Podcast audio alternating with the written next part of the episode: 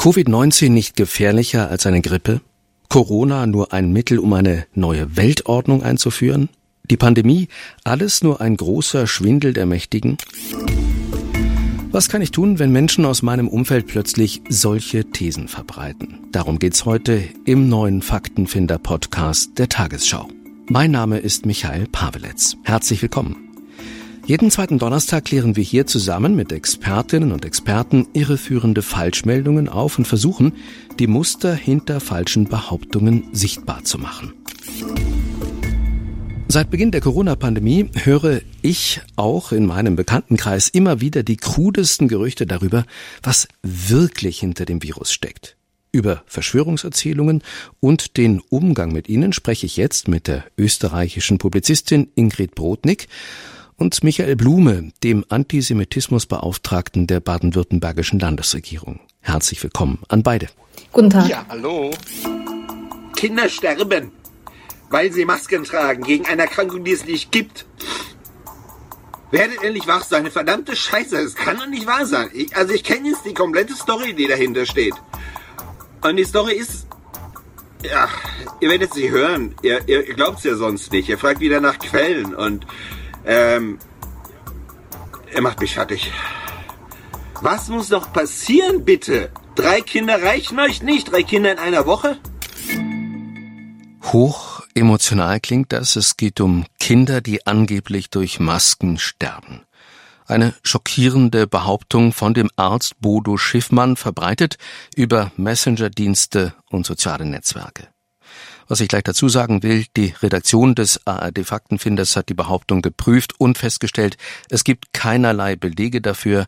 Fachleute halten es zudem für praktisch ausgeschlossen, dass Menschen unter einer Alltagsmaske ersticken. Frau Brodnik, was geht Ihnen als erstes durch den Kopf? Was ist Ihr Gefühl, wenn Sie solche Aussagen wie gerade eben hören? Ich muss sagen, ich finde so etwas immer unglaublich aufwühlend. Ich finde, es ist selbst schwierig, da cool zu bleiben. Aber wenn ich in der Familie, im Freundeskreis etwas bewirken will, ist es oft wichtig, sehr nüchtern an die Thematik ranzugehen. Sie haben es schon erwähnt, viele Leute bekommen solche Sachen zum Beispiel über WhatsApp in der Familiengruppe weitergeleitet. Und eine Empfehlung, die ich wirklich machen möchte, ist, auch wenn einen das auffühlt, versuchen Sie vielleicht zuerst mal ganz niederschwellig die Person unter vier Augen anzuschreiben, in einer privaten Nachricht auch über WhatsApp zu sagen, du, ich habe gesehen, du hast das geteilt, mir ist das neulich auch untergekommen und da findest du den Faktencheck. Das stimmt nämlich gar nicht. Indem man es nicht vor der Gruppe macht, sondern unter vier Augen, ist die Chance vielleicht eine Spur höher, dass sich die Person nicht bloßgestellt fühlt und eine Spur eher zuhört. Also ich würde immer versuchen, die eigene Emotionalität so ein bisschen zurückzunehmen und versuchen, mal ziemlich locker und offen auf die Person zuzugehen, auch wenn das ziemlich falsch ist, was da zum Teil kursiert. Warum sagen Sie, soll man da so ein bisschen nüchtern bleiben? Was bewirkt das? Das Schwierige ist, man ist ja selbst aufgeregt. Das geht dann unglaublich nahe, wenn zum Beispiel ein guter Freund, die Mutter so etwas teilt. Da ist man ganz fassungslos, dass Leute so etwas glauben. Und die Gefahr ist häufig, dass man selbst dann ruppig wird, sagt, gerät nicht zu einem Blödsinn oder du Covidiot. Und wenn sie aber mit Häme reagieren, dann tritt etwas ein, das nennt man den Nasty-Effekt. Das heißt, die Fronten verhärten sich, Menschen gehen noch weiter von der Mitte weg. Und das ist gerade im privaten Umfeld schwierig, wo ja ihr Ziel schon ist, auf die Person zuzugehen. Das wirklich Schwierige ist, in der Sache zu widersprechen, aber der Person trotzdem Wertschätzung zeigen. Mhm. Warum muss oder sollte ich denn in der Sache widersprechen? Sie sagen ja, man soll Einspruch erheben. Ich könnte es ja auch einfach ignorieren, oder? Ich glaube, dass wir Menschen haben um uns, die sind uns wichtig. Ich glaube ehrlich gesagt, wenn das irgendein Bekannter aus dem Tennisclub sagt, den Sie vielleicht zweimal im Jahr sehen, dann, ja, dann werden Sie vielleicht nicht alles kontern. Aber wenn das die eigene Mutter ist, die dann vielleicht verweigert, eine Maske zu tragen, die sich und andere gefährdet, da ist es relevant. Und ich glaube, das Wichtige ist, Gerade in der Corona-Krise ist das ja eine Herausforderung für uns alle. Das heißt, wir können das nur meistern, wenn möglichst viele Menschen das Virus ernst nehmen, an die Existenz und die Gefährlichkeit glauben und auch die Auflagen befolgen. Und das Tragische ist, dass mit Falschmeldungen eigentlich dieser Zusammenhalt in der Bevölkerung, auch die notwendigen Maßnahmen wirklich gefährdet werden. Sie sagen, man soll so ein Gespräch unter vier Augen und auch niederschwellig anfangen. Da hat man doch in der Regel dann erstmal ein Argument. Was mache ich denn, wenn dann ein Gegenargument kommt? Vielleicht habe ich dann noch ein Argument, dann kommt wieder ein Gegenargument. Geht da so eine ganze Kette los? Genau. Sie werden in vielen Fällen merken, dass Ihre Argumente auch abprallen. Also dann ist man plötzlich in so einem Geplänkel drin. Die eine Seite sagt das, die andere Seite sagt das und Sie dringen nicht so recht durch. Was Sie sich überlegen können, was oft ein guter Kniff beim Diskutieren ist, die Dynamik des Gesprächs ändern und nicht mit Gegenargumenten kommen, sondern mit Fragen. Mit wirklich neugierigen und ehrlichen Fragen wie, woher hast du das? Warum glaubst du gerade dem? Warum hältst du das für so wichtig? Weil man mit Fragen manchmal das Gespräch dorthin lenken kann, wo diese Erzählungen zum Beispiel nicht mehr stimmig sind. Wichtig ist, da brauchen Sie natürlich noch ein Gegenüber, das ansatzweise bereit ist, sich solchen Fragen zu stellen. Das wird nicht immer der Fall sein, aber manchmal gelingt es, dass Leute dann doch ein Stück weit ins Stocken geraten. Fragen sind ein mächtiges Instrument, weil wer fragt, der lenkt ein Gespräch. Das nennt man übrigens auch die sokratische Methode, dass man mit Fragen versucht, den Erkenntnisgewinn zu vergrößern. Sie sagen aber auch, manchmal kann es soweit sein, dass man diese Menschen nicht mehr erreicht. Die befinden sich dann vielleicht in so einer Art geschlossenem System. Was mache ich dann? Ganz ehrlich, ähm, wenn Sie die Person nicht mehr erreichen, dann ist die Frage, welche Ziele haben Sie noch? Und in manchen Familien oder in manchen Freundeskreisen ist das Ziel zum Beispiel nur noch, dass man das Schlimmste verhindert. Zum Beispiel, dass man in der Familie klarstellt, du, wenn wir uns treffen, dann wird die Maske getragen. Oder ich gebe Ihnen ein anderes Beispiel. Ich habe für mein Buch mit einem Familienvater gesprochen, dessen Mutter an QAnon glaubt. Also glaubt, dass Kinder in Tunneln festgehalten werden, ihr Blut abgesaugt und von der Elite quasi genommen, um ihr Leben zu verlängern werden. Und die ist auch eine Maskengegnerin. Und die hat einmal vor seinen Kindern, vor fünfjährigen Kindern gesagt, sie trägt keine Maske, sie lässt sich lieber einsperren. Und die Kinder konnten dann gar nicht schlafen, dann ganz aufgewühlt, weil sie Angst hatten, dass die Oma ins Gefängnis muss.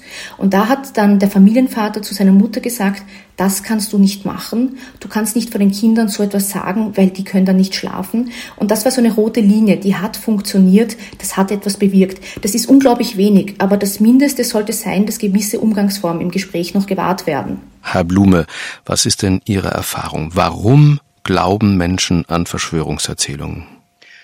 Also im Grundsatz ist es so, dass wir als Menschen alle Mythen, also Erzählungen, Bilder, brauchen, um uns im Leben zu orientieren. Was gibt unserem Leben Sinn? Woran glauben wir? Ja, ist, das kann Gott sein, die Wissenschaft, die Liebe. Und leider gibt es aber auch Verschwörungsmythen, die bieten an ähm, eine Erzählung, die vermeintlich alles erklärt, wo immer jemand schuld ist. Ähm, ganz egal, ob ich in der Beziehung ein Problem habe, ob ich im Beruf ein Problem habe. Und diese Verschwörungsmythen sind darüber hinaus auch für diejenigen ja, nützlich, die sie verbreiten. Die können damit andere Menschen manipulieren, politisch, psychologisch, aber auch finanziell abzocken. Das heißt, leider muss man sagen, sind eben Verschwörungsmythen ein ganz alter Teil der menschlichen Gesellschaft. Antisemitismus, aber auch zum Beispiel Frauenfeindlichkeit, Hexenwahn. Ähm, das gibt es schon seit Jahrtausenden und ja, wird leider auch nicht so schnell verschwinden. Haben Sie da Beispiele aus der Geschichte? Also ein äh, Beispiel, das Frau Brodnik gerade erwähnt hatte, war ja zum Beispiel das Adrenochron, also diese Erzählung, dass der Donald Trump jetzt eine große Weltverschwörung auffliegen lassen würde, wonach Juden und Frauen Kinder in unterirdischen Verließen gefangen halten und aus denen Adrenochrom gewinnen und da fragt man sich, was ist denn das? Und das ist nichts anderes, wie wir es schon im 15. Jahrhundert hatten. Da hieß das Hexensalbe. Und da wurde dann gesagt, Frauen und Juden tun sich zusammen, begehen den Hexensabbat und gewinnen aus den Kindern dann Hexensalbe, um zum Beispiel fliegen zu können. Also es sind immer wieder die gleichen Mythen, die werden immer wieder aktualisiert mit ein paar neuen Begriffen, auch ein bisschen radikalisiert. Aber da das ja sehr angstbesetzt ist, ist das nicht wirklich kreativ. Was auffällt, da wird auch immer unterschieden in die Welt, in der wir leben, dass die nur Schein ist und die wirkliche Welt, die dahinter verborgen ist, äh, für viele gar nicht erkenntlich. Dann wird unterschieden zwischen Sehenden und Schlafschafen. Was hat es auf sich mit diesem Verborgenen?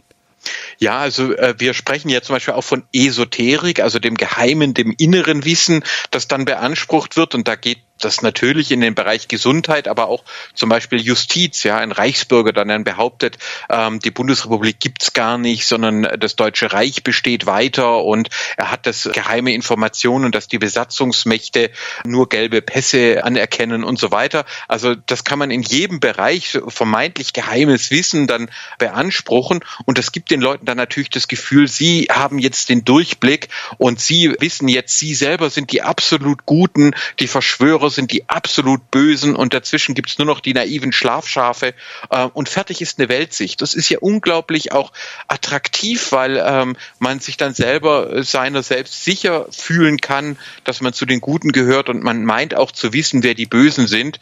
Und das ist natürlich sehr viel einfacher gestrickt als eine reelle Weltanschauung, wo wir wissen, dass es Gut und Böse überall und eigentlich auch in jedem Menschen gibt. Ähm, und da ist so ein Dualismus sehr verführerisch. In der Geschichte als Gnose Gnosis äh, und so weiter bis in unsere Zeit und heute natürlich in den ganzen extremistischen Gruppierungen auch weit verbreitet. Und durch das Internet brauchen Sie heute nur drei Klicks und dann sind Sie in einer Gruppe und werden begrüßt, dass Sie jetzt eigentlich auch zu den Erwachten gehören und dass Sie nicht mehr naiv sind. Und Sie können sich vorstellen, das fühlt sich für Menschen dann auch erstmal toll an. Nicht mehr, wenn Sie eine Weile drinstecken, aber am Anfang ist das für viele erst, haben die echtes Gefühl, jetzt haben sie hinter die Kulissen geguckt. Hinter die Kulissen zu blicken ist ein gutes Stichwort. Wir schauen uns mal einen fragwürdigen Gesundheitstipp an. Einen von vielen Tipps, die im Netz kursieren zu vermeintlichen Wunderheilmitteln, die gegen das Coronavirus helfen sollen. Ein Tierarzt aus Hamburg empfiehlt das Bleich- und Desinfektionsmittel Chlordioxid als Therapie gegen Covid-19 einzusetzen. Wir hören uns das mal an. Als sich vor einem Jahr die sogenannte SARS-CoV-2-Epidemie in eine Pandemie rund um den Globus ausbreitete, war mir sofort klar, dass Chlordioxid die Waffe sein würde, mit der Covid-19-Kranke und Schwerstkranke in das Leben zurückgerufen werden können. Frau Brodning, ein Desinfektionsmittel als Wunderwaffe gegen das Coronavirus, das klingt nicht nur absurd, ist das auch gesundheitsschädigend? Wie ist da Ihre Einschätzung? Das ist total gefährlich. In Wirklichkeit, seit Jahren gibt es diese falschen Behauptungen, dass Chlordioxid, ein Desinfektionsmittel, alle möglichen Krankheiten heilen könnte. Von Krebs über HIV bis hin zu Malaria und dann natürlich auch Covid-19. Das ist natürlich falsch. Und das Problem ist, dass Menschen tatsächlich Bleich- und Desinfektionsmittel trinken, obwohl das gefährlich ist. Ich sage nur kurz, die Deutsche Verbraucherzentrale warnt zum Beispiel, dass wenn man dieses Mittel trinkt, es zu Erbrechen, Durchfall, Nierenversagen, schweren Darmschädigungen kommen kann. Aber es gibt tatsächlich Menschen, die trinken so etwas. Nur ein Beispiel. Für mein Buch habe ich zum Beispiel mit einer Frau geredet, deren Vater tatsächlich Chlordioxid mit Wasser verdünnt trinkt, weil er glaubt, das hilft gegen das Coronavirus. Und das Problem ist, dass diese Seiten und diese Akteure, die das anpreisen, oft sehr geschickt sind und dass die auch ähm, ihre Argumente auf einer Halbwahrheit aufbauen. Nämlich, was stimmt ist, Desinfektionsmittel ist geeignet, Viren abzutöten. Desinfektionsmittel können auch das Coronavirus abtöten. Was aber ausgeblendet wird, ist, Desinfektionsmittel können auch menschliche Zellen abtöten und darum sollte man das nicht trinken, weil sie wollen ihre Darmflora, das quasi das Innenleben ihres Körpers natürlich bewahren. Und die große Gefahr ist, dass in der Corona-Krise, wo Menschen besonders besorgt sind, wo sie vielleicht nach einer simplen Wahrheit, nach einem Wundermittel suchen, umso anfälliger für solche Erzählungen werden. Ich finde das wirklich problematisch, weil hier wird die Angst, vielleicht sogar die Verzweiflung von Menschen ausgenutzt, um zutiefst gefährliche Mittel anzupreisen. Ein extremes Beispiel also. Gibt es denn ähnliche fragwürdige Tipps, die potenziell gefährlich sind? Absolut. Einerseits gibt's immer wieder Wundermittel, die ähm, nicht nur Wasser oder Zucker sind, sondern zum Beispiel Silberpartikel, also Dinge, die man eher nicht zu sich nehmen sollte. Das Problem ist aber auch im Gesundheitsspektrum, dass auch Mittel, die nichts bewirken, ja dazu führen können, dass Menschen die reale Behandlung, eine Chemotherapie oder eine Impfung nicht wahrnehmen. Das heißt, die Gefahr ist vielleicht nicht nur, was ich schlucke, sondern was ich nicht schlucke oder was ich nicht mehr mache. Und ich muss Ihnen ganz ehrlich sagen, im Gesundheitsbereich sind die Gefahren der Desinformation besonders deutlich, weil es hier um den eigenen Körper geht.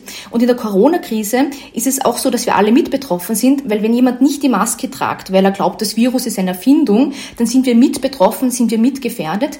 Gesundheitsfakes, die sind nicht harmlos, weil sich Menschen gefährden und schlimmstenfalls auch andere gefährden. Herr Blume, verstärken Krisenzeiten die Verbreitung von Verschwörungsmythen? Ja, also im Kern äh, behaupte ich, dass wir die Verschwörungspsychologie auf vier Stufen eigentlich runterbrechen können, die immer eine Rolle spielen das ist am Anfang das Blunting, das Abblocken. Oh, und das tun wir alle. Also niemand von uns kann den ganzen Tag an die Klimakrise denken oder jetzt an die Covid-19-Pandemie. Wir brauchen auch mal Phasen des Abschaltens. Bei Leuten, die aber an Verschwörung glauben, da schießt das über. Die sagen dann, die Pandemie gibt's gar nicht oder die Klimakrise, das ist nur eine Erfindung. Und das heißt, die blenden das dann komplett aus. Die nehmen die Angst nicht mehr an. Dann in Stufe zwei kommen Verschwörungsmythen, heißt es dann, die Pharmaindustrie steckt dahinter oder die die Chinesen wollen Solarzellen verkaufen, da werden also vermeintlich Schuldige identifiziert. Auf der dritten Stufe ist es dann Antisemitismus, da heißt es dann, die Juden stecken dahinter.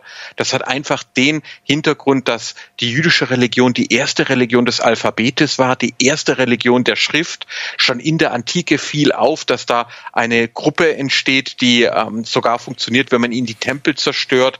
Die Leute halten zusammen, die sind sehr gebildet und deswegen werden die im Rassismus Rassismus alle anderen Gruppen abgewertet, aber bei Juden heißt es, die wären besonders schlau, die wären die Verschwörer. Und dann auf der vierten und letzten Stufe, da haben wir dann die Tyrannophilie. Das heißt, da wird dann gesagt, diese Verschwörer sind so mächtig, da kann uns nur noch ein mächtiger Anführer helfen, der diese Verschwörung zerschlägt. Und das ist zum Beispiel dann bei QAnon mit dem Adrenochrom-Verschwörungsmythos war das dann Donald Trump. Also da wird dann alle Hoffnung auf eine oft sehr dubiose ähm, Figur projiziert. Und so kann man sich vorstellen, wie sich Menschen da reinsteigern und wie Frau Brodnik richtig gesagt hat, kann man da am Anfang noch viel tun, aber wenn Leute da schon lange drinstecken, wird das immer schwieriger. Es ist eher dann wie ein Leben in der Sekte. Lassen Sie uns mal über diese vierte Phase sprechen. Es gibt ja Verschwörungsideologen, die sehen hinter den Corona-Schutzmaßnahmen einen perfiden globalen Plan. Sie haben es gerade schon gesagt, dessen Ziel sowas wie ein totalitärer Staat, eine Diktatur oder sogar ein Genozid sei. Dazu werden historische Vergleiche bemüht. Der Kochbuchautor Attila Hildmann, der behauptet beispielsweise im Hinblick auf das Infektionsschutzgesetz. Was sie da jetzt verabschieden, ist wirklich weitaus schlimmer als das, was 1933 war. Das kann man eigentlich gar nicht mehr vergleichen. Das ist so ein massiver Eingriff in alles, was uns ja, lieb und teuer ist. Sowas gab es noch nie. Und dann reiten die bei euch ein und nehmen euch mit und machen mit euch, was sie wollen. Deswegen ist es ein Ermächtigungsgesetz. Frau Brodnik, Sie beschäftigen sich als Publizistin seit Jahren mit Menschen, die sich in Verschwörungslegenden verlieren bzw. keine absurden historischen Vergleiche scheuen. Wie reagiere ich, wenn jemand mit solch einem NS-Vergleich ankommt? Ich muss Ihnen sagen, wenn jemand so etwas behauptet, dann ist das ein schon sehr schlimmes Anzeichen, wie sehr sich die Relationen verschoben haben. Wenn das in Ihrem Umfeld, in Ihrer Familie, im Freundeskreis passiert, dann glaube ich, ist es schon wichtig, das als rote Linie zu benennen und bei aller Kritik, die man an Politik äußern kann, ist das eine Verharmlosung der Gräuel des NS-Systems. Ähm, da ist es wichtig, dass manche doch noch die Stimme ergreifen, damit Leute, die so etwas glauben, noch ein Korrektiv haben. Die Gefahr ist nämlich auch, dass Verschwörungsgläubige immer mehr sich abschotten und dass die gar niemanden mehr um sich haben, der es noch wagt, so etwas zu sagen. Auch machen die es oft Leuten ziemlich schwer, noch dran zu bleiben.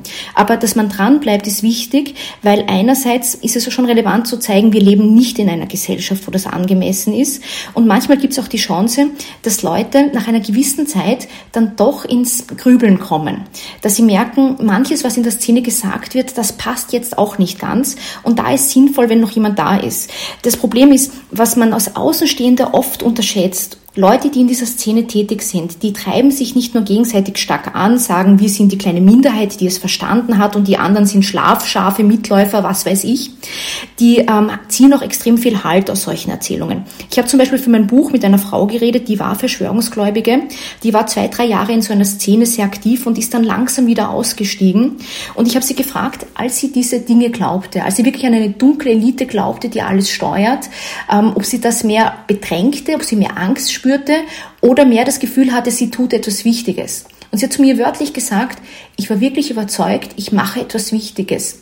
Und das ist so interessant, dass für uns Außenstehende das oft furchtbar oder auch angsteinflößend und historisch schrecklich ist, was da behauptet wird, aber den Leuten, die in der Situation gerade intensiv daran glauben, für die ist das extrem bestätigend. Und da ist das Schlimme, in manchen Situationen bleibt Angehörigen wenig übrig, als dran zu bleiben und zu hoffen, dass manche so schrittweise wieder herausfinden.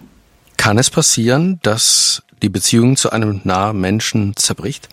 Ja, und ganz ehrlich gesagt, sie zerbricht ja jetzt ständig. Also mir schreiben zum Beispiel sehr viele Menschen, die das in ihrem Umfeld erlebt haben und wo es nicht immer gute Antworten gibt.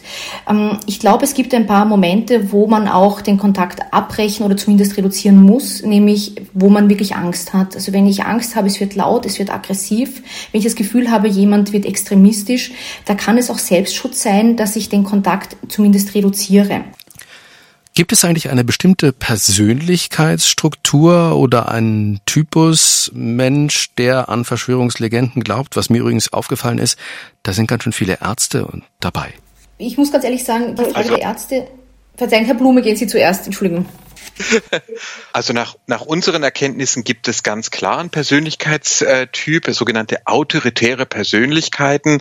Das heißt, es sind Menschen, die oft in den ersten beiden Lebensjahrzehnten auch ja eher unsichere Bindungen erlebt haben, auch äh, zum Beispiel Gewalterfahrungen haben. Ja, also wenn dich dein Vater schlägt, dann nur um dich vor dem Bösen da draußen zu beschützen.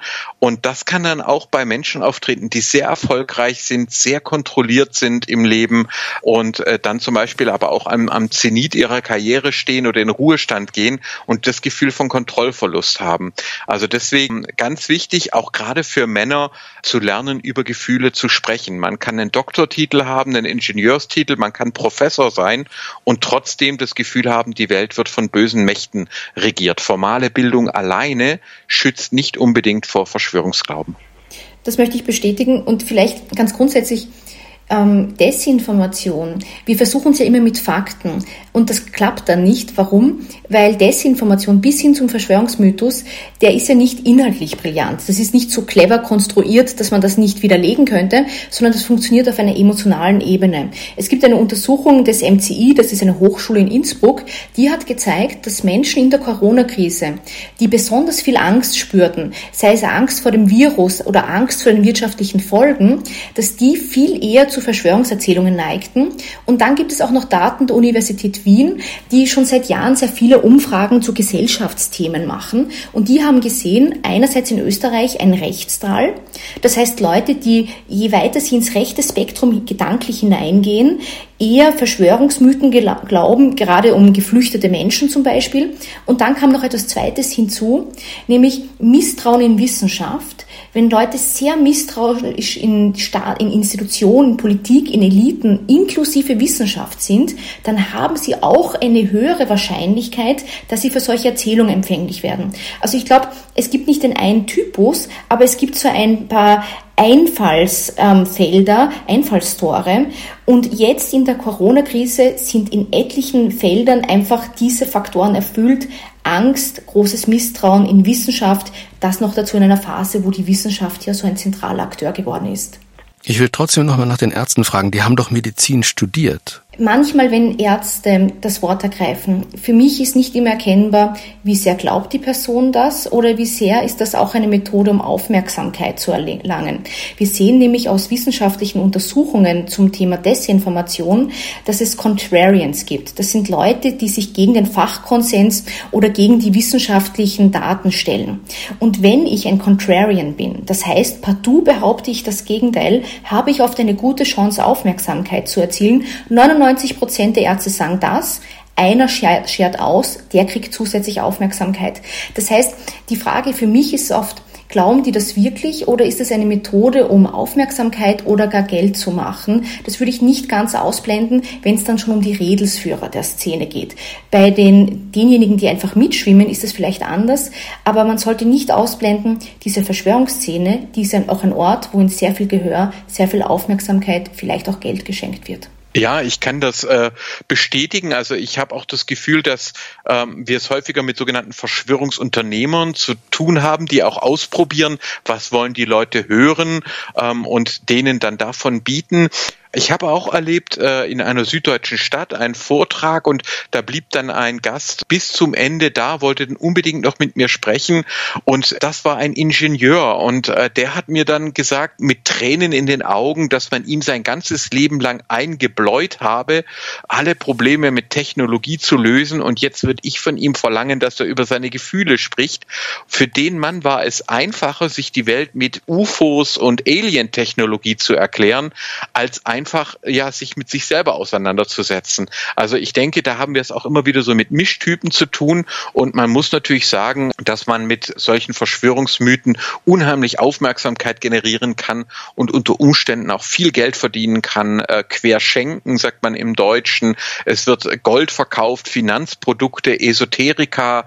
Also das ist natürlich auch tatsächlich ein großer Bereich, wo Leute die Aufmerksamkeit genießen und dann auch noch finanziell für sich einen Gewinn daraus schlagen und äh, die Mitläufer dann auch ein Stück weit abzocken. Also insofern ist das äh, nicht, nicht so harmlos, wie man, wie man denkt. Und denken Sie dran, wenn dann jemand schon viel Geld da reingezahlt hat, zum Beispiel sich irgendwelche Heilsteine gekauft hat, sich dann selber zuzugeben, dass man sich geirrt hat und dass man über ein halbes Jahr den falschen Leuten nachgelaufen ist, das ist nicht so einfach. Manche nehmen dann lieber die einfachere Möglichkeit und eskalieren lieber weiter, anstatt zuzugeben, Schatz, ich habe einen riesen Mist gebaut und das Geld ist futsch, sagt man stattdessen jetzt erst recht. Genau, wenn ich noch eines ergänzen darf, das ist übrigens ein Warnsignal, auf das Sie achten sollten. Wenn Sie merken, dass zum Beispiel bei den Eltern sich Bücher aus solchen einschlägigen esoterischen, rechtsesoterischen Verlagen häufen, dann ist das oft schon ein Warnsignal. Wenn Sie merken, dass jemand beginnt, sein Geld zum Beispiel in Gold umzuwandeln, weil das auf irgendwelchen dubiosen Seiten im Netz als ähm, Hilfe vor dem Finanzkollaps angeraten wurde. Also man merkt, dass die Lebensführung sich diesen Tipps unterordnet, dann sind das wirkliche Warnsignale, wo ich empfehlen würde, genau hinzuschauen, weil manchmal passiert es, dass Außenstehende sich das eher seltsam finden und erst nach Monaten draufkommen, was schon alles passiert ist. Seien Sie wirklich wachsam, wenn Sie solche Verhaltensänderungen erleben. Was glauben Sie, wenn wir den Coronavirus eines Tages dann im Griff haben, wovon wir ausgehen, werden dann auch diese Verschwörungslegenden zurückgehen? Ich würde sagen. Also ich. Verzeihung. Ja. Soll ich ganz schnell? ja. ja. Ich würde sagen, es gibt eine Chance, dass manche ein Stück weit wieder rausfinden. Weil man sieht schon, dass akute Angstzustände Krisen, die Leuten so ein bisschen den Boden unter den Füßen wegziehen, das verschärfen. Weil wenn ich das Gefühl habe, mir wurde gerade der Boden unter den Füßen weggezogen, dann steigt vielleicht das Bedürfnis nach Halt, nach der einen Erklärung, die mir Gewissheit, die mir auch so ein bisschen eine, eine Sicherheit in der Früh gibt, wenn ich aufstehe. Und wenn diese belastende Situation weg ist, dann ist die Chance, dass manche dieser Erzählungen nicht mehr so gut greifen. Und nehmen wir an, wir bringen in einem halben Jahr hoffentlich eher eher früher als später diese Krise hinter uns. Und ich habe Leute in meinem Umfeld, die das betrifft, dann wäre mein Tipp, ganz niederschwellig, freundlich wieder den Kontakt suchen, einfach eine Nachricht schreiben und sagen, wie geht's dir? Oder anrufen. Und da würde ich vielleicht gar nicht gleich auf die Erzählungen einsteigen, sondern zuerst mal die persönliche Bindung ähm, wieder unterstreichen und dann schauen, ob Leute so ein Stück weit wieder weggehen. Die Gefahr ist aber auch, dass manche sehr tief in dieser Szene drin sind. Sie dürfen nicht glauben, dass nach dem Ende der Corona-Krise das Problem gegessen ist oder dass jeder sofort rausfindet. Aber ich glaube, es ist dann eine Phase, wo man es zumindest versuchen kann. Herr Blume? Das würde ich auch so sehen und tatsächlich auch sagen, dass wir, wenn solche Prophezeiungen nicht eintreten, also zum Beispiel Donald Trump die Wahl verloren hat und äh, nicht mehr Präsident ist, das ist dann für die Angehörigen solcher äh, Verschwörungsbewegungen erstmal ganz schlimm. Die haben da richtig Schmerzen, weil sie haben Zeit investiert, sie haben Geld investiert, sie haben soziale Beziehungen investiert und jetzt soll das alles nicht wahr gewesen sein. Dann werden häufig so Anschlusserzählungen gesucht, die das auch wieder erklären und das deswegen haben wir gerade weltweit so eine Zunahme des Glaubens an Great Reset Verschwörungsmythen, also dass der Weltwirtschaftsforum stecke dahinter und auch die Wahlniederlage von Donald Trump sei Teil davon und es gehe darum, die ganze Wirtschaft umzubauen mit der Lüge der Klimakrise. Also das heißt, wir werden weitere Verschwörungsbewegungen haben, die sich erstmal gegen das Impfen und dann gegen den Klimaschutz wenden. Aber trotzdem gibt es eben auch immer wieder die Chance, dass man Menschen da rausholen kann.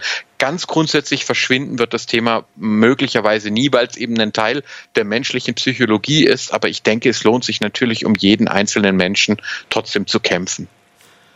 Der Umgang mit Menschen, die an Verschwörungsmythen und Desinformationen glauben, ist also alles andere als einfach, besonders dann, wenn es sich um Menschen handelt, die einem nah sind.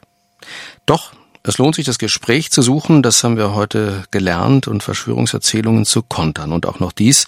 Zwar sind viele Fragen in der Pandemie noch offen, die wissenschaftlichen Erkenntnisse entwickeln sich weiter und scheinen sich oft zu widersprechen.